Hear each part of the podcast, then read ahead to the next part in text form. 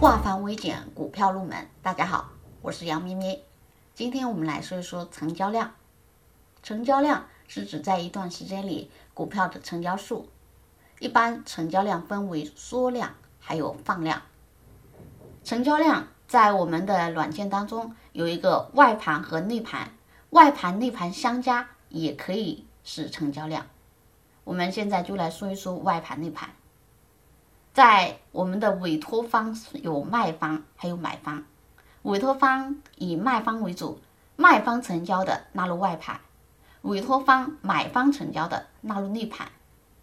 由于以卖方成交的纳入外盘，那么意味着，如果外盘很大，很多卖的价位都有人来接，显示买方强劲。如果买方成交的纳入内盘，内盘过大。那么意味着大多数的买入价都有人愿意卖，显示卖方力量强大。如果内盘和外盘大体相近，那么买卖多空双方力量相当。对于参与买卖股票的投资者，其对股价偏高或偏低的时候，评价越不一致，成交量就越大；反之，评价越一致，成交量越小。因为前者意味着多空双方有意见、有分歧，短兵相接。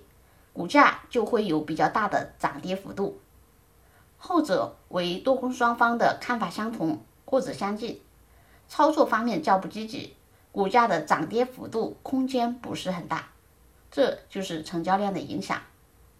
更多股票知识可以查看文字稿或者留言，我们下堂课再继续。